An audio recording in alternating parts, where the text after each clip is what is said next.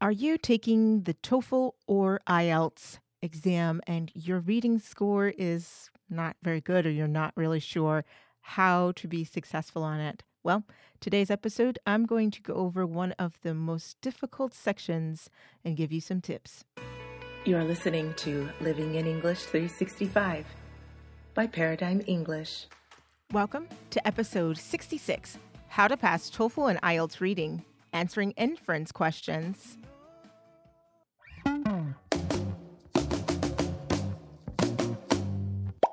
Paradigm English. Welcome, welcome, welcome. I am Ashley Roan from ParadigmEnglish.com, where I am an English coach.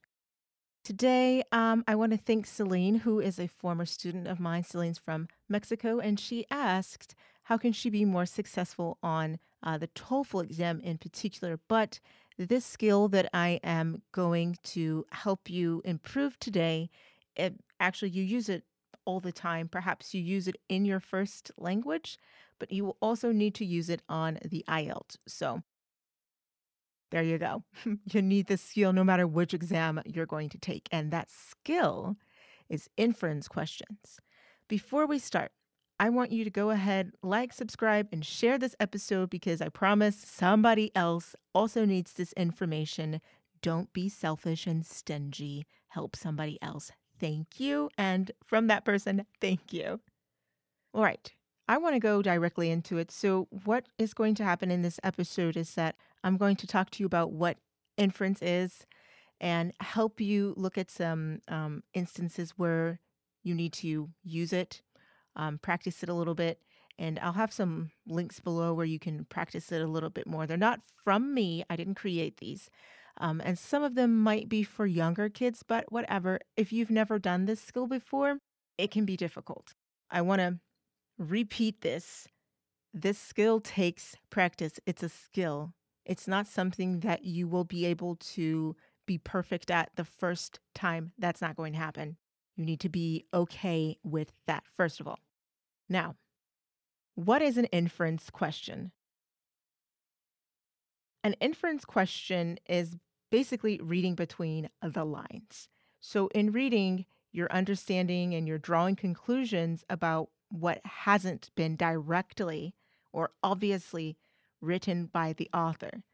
Um, that's basically what it is. So, you are reading between the lines.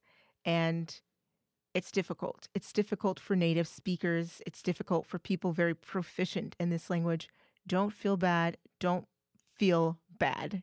Everybody has difficulties with this, and everybody has to learn it um, if they want to go um, and be in any schools in North America.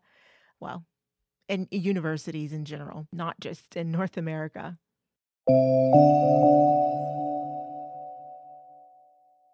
How to answer an inference question?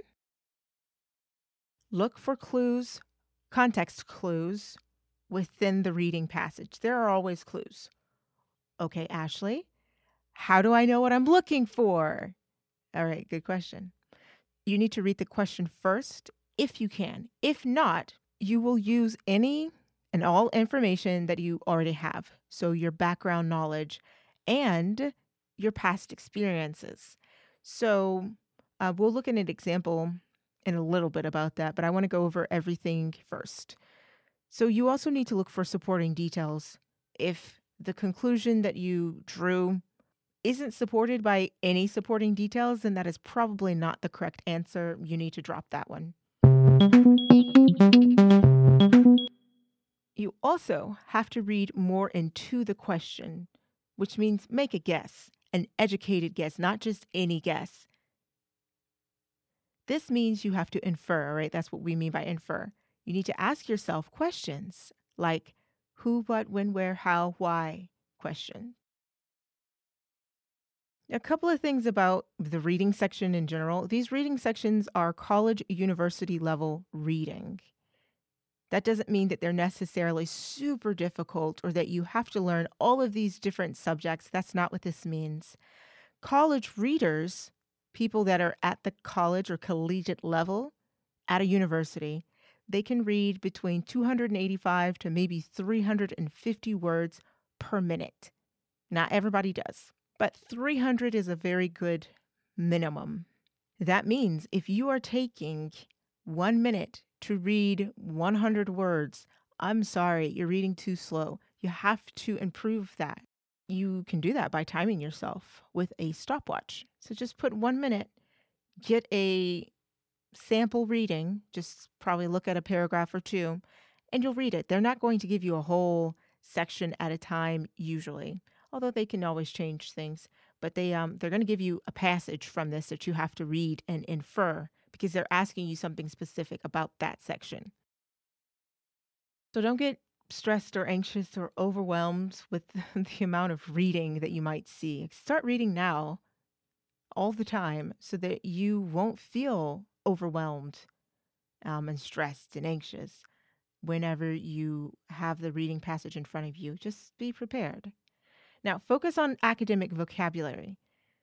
Yeah, these sections often have vocabulary, and it's not really anything to do with inference, but in academic vocabulary and academic writing, as I've said before, we use Latinate words, not Germanic words. You're not going to see phrasal words. This isn't the time for you to be practicing your slang, okay? Slang you're not going to find on this reading section, especially about inference. Expose yourself to these, learn them, practice these types of words, and know their meanings to help you infer if you're not quite sure what somebody is saying um, or what the author is trying to say. You can't just be able to identify or pronounce that word. That's not enough. Another really big thing to keep in mind is the type of reading passages that have inferences, right? If you don't know your genres, you need to learn your genres. It will be so helpful to you and help you know what to expect when you're reading. And this is something that I learned, and this is how we teach people in school, like kindergarten to 12th grade. That's how we teach them. Actually, not even 12th grade because they already know this before high school. This is how we teach them. We teach them in genres. Fiction, for example, you're going to have inferences because the author doesn't want to just say everything directly. They want you to be able to connect the dots without them saying it explicitly. So, can nonfiction? Yeah, sure, nonfiction can, but it's not exactly the same. As I said before, these um, sections are usually taking little small paragraphs, not small, but paragraphs at a time. Sometimes they give you the first paragraph so you know what was already previously said, so what was said before. Sometimes they don't. So, in that sense, yes, it can feel like they have inferred something that wasn't said directly because you don't have that paragraph that came before it or after it. In that sense, yes, nonfiction can. Also, before we go on, I wanted to say you have been listening to this podcast with me, your host, Ashley from Paradigm English. Ready to support? Click the Ko-fi button below to support me now. All right, so let's look at some examples. First, uh, here's an example. The author tells you there's a baby with tears running down its face. What can you infer about the baby? Well, you infer that the baby is crying, right? Because we said what? Tears running down the face. So the baby's crying. Okay, now you ask yourself, why is the baby crying? Why is the baby crying? You could say the baby is crying because it's hungry or sleepy. You could also say that the baby is crying because it needs a diaper change or has gas. It's gassy. Or the baby wants attention. These are all good inferences based on what the author said. But how did you come to that conclusion? Did you just invent it? Did you just make it up? No, you didn't. This information isn't said directly, so it was not written by the author. But because you have seen a baby before, you have seen a baby crying before, and you know that these are usually reasons babies cry. It wants attention. It's hungry. It's sleepy. It has gas. It wants a diaper change. Those are good inferences. Here are some bad inferences, which means an illogical conclusion. The baby was stung by a bee. Where? Where was the bee? The author said nothing about the bee. Is it possible? Yes, but it is probably not the most likely reason. How many babies are stung by a bee? As another illogical or bad inference, someone hit the baby. Mm, there's nobody else mentioned in that sentence. Or someone could say, oh, the baby was hit with a toy. Again, there's nobody else mentioned in that section. So, yes, it's possible, but is it the most likely? Probably not. Or the baby is throwing up and vomiting. Hmm, okay. But the baby's crying, right? So, babies, when they cry, it's not just tears like older adults or older children do. Usually there's lots of screaming, there's lots of noise. So, how are you throwing up and screaming, crying, yelling at the same time?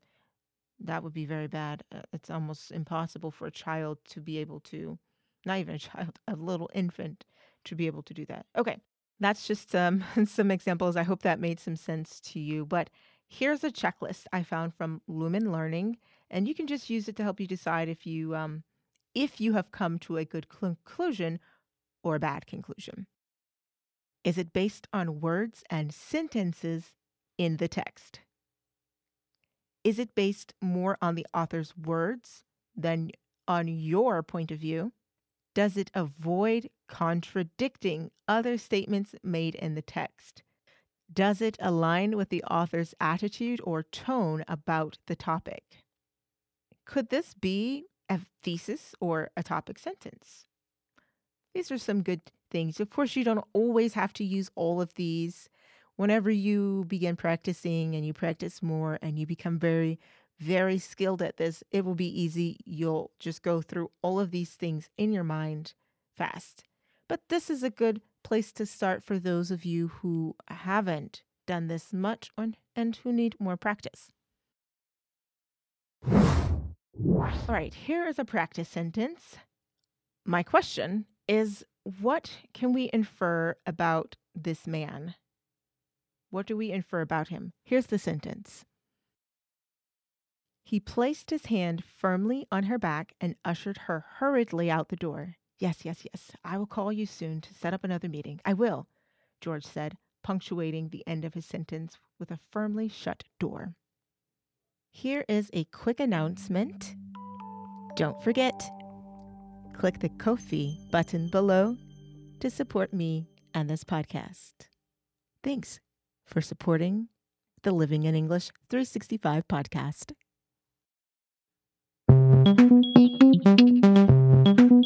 If you need to listen to that sentence again, go ahead and uh, hit rewind. If not, go ahead and uh, tell me what did you infer about the man and his feelings from this uh, these sentences here. Put your answer for episode 66 at livinginenglish365.com. Hey, listen, that's all that I have for you today. I hope this was helpful. If you have a question about this, or if you have uh, something else that you would like me to make an episode about, go ahead and leave it in the comments for this episode, and I will try my best to help you. I'm Ashley Roan from ParadigmEnglish.com and the Living in English 365 podcast. See you next time. Bye for now. You like listening to this podcast because you like Ashley, me, and I'm helping you improve your English, right? You can say thank you and support me and this podcast by giving back a little to help improve this podcast. Click the Ko-fi button below. Hey, thanks for listening to the Living in English 365 podcast. Be sure to check the description below for all resources and links, and don't forget to like, subscribe, follow, and share this with your friends.